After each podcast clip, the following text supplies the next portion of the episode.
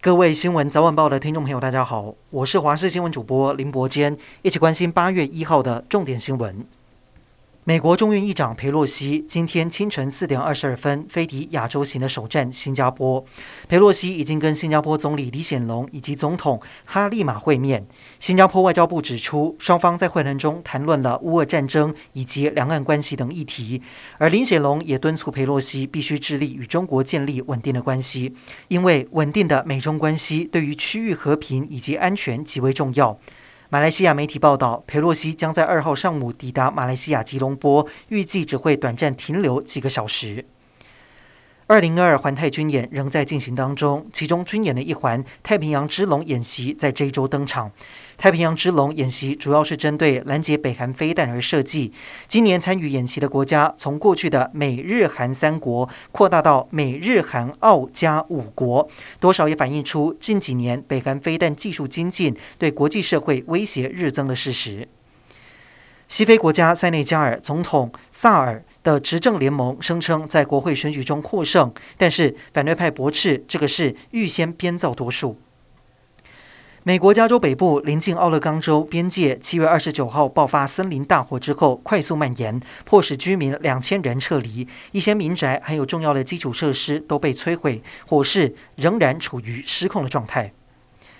纽西兰从七月三十一号深夜十一点五十九分开始全面开放边界，欢迎国际旅客入境。这也是从二零二零年三月封锁边界以来首次全面打开国门，有旅客在机场与亲友相见欢，喜极而泣。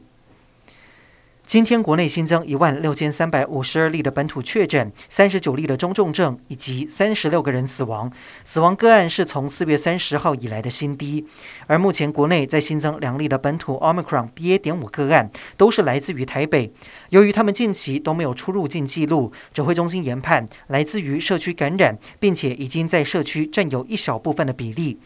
随着入境人数增加，恐怕比例会慢慢的上升。另外，今天食药署也通过辉瑞 BNT 幼儿疫苗的紧急使用授权，也签订一百九十万剂的采购合约。但是到货时间还有施打的时间，仍然要再安排。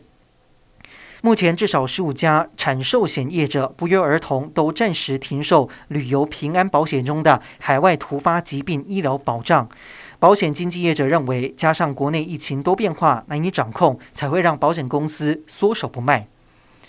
国道三号桃园大溪区五十七点六公里处，在今天中午十二点，一辆客运翻覆，车上十九名乘客，有十五个人受伤，分别送往三家医院治疗。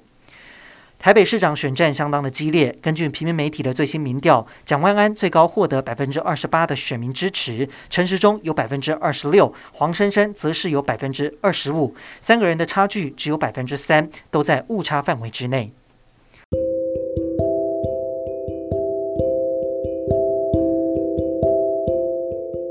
以上就是这一节的新闻内容，感谢您的收听，我们再会。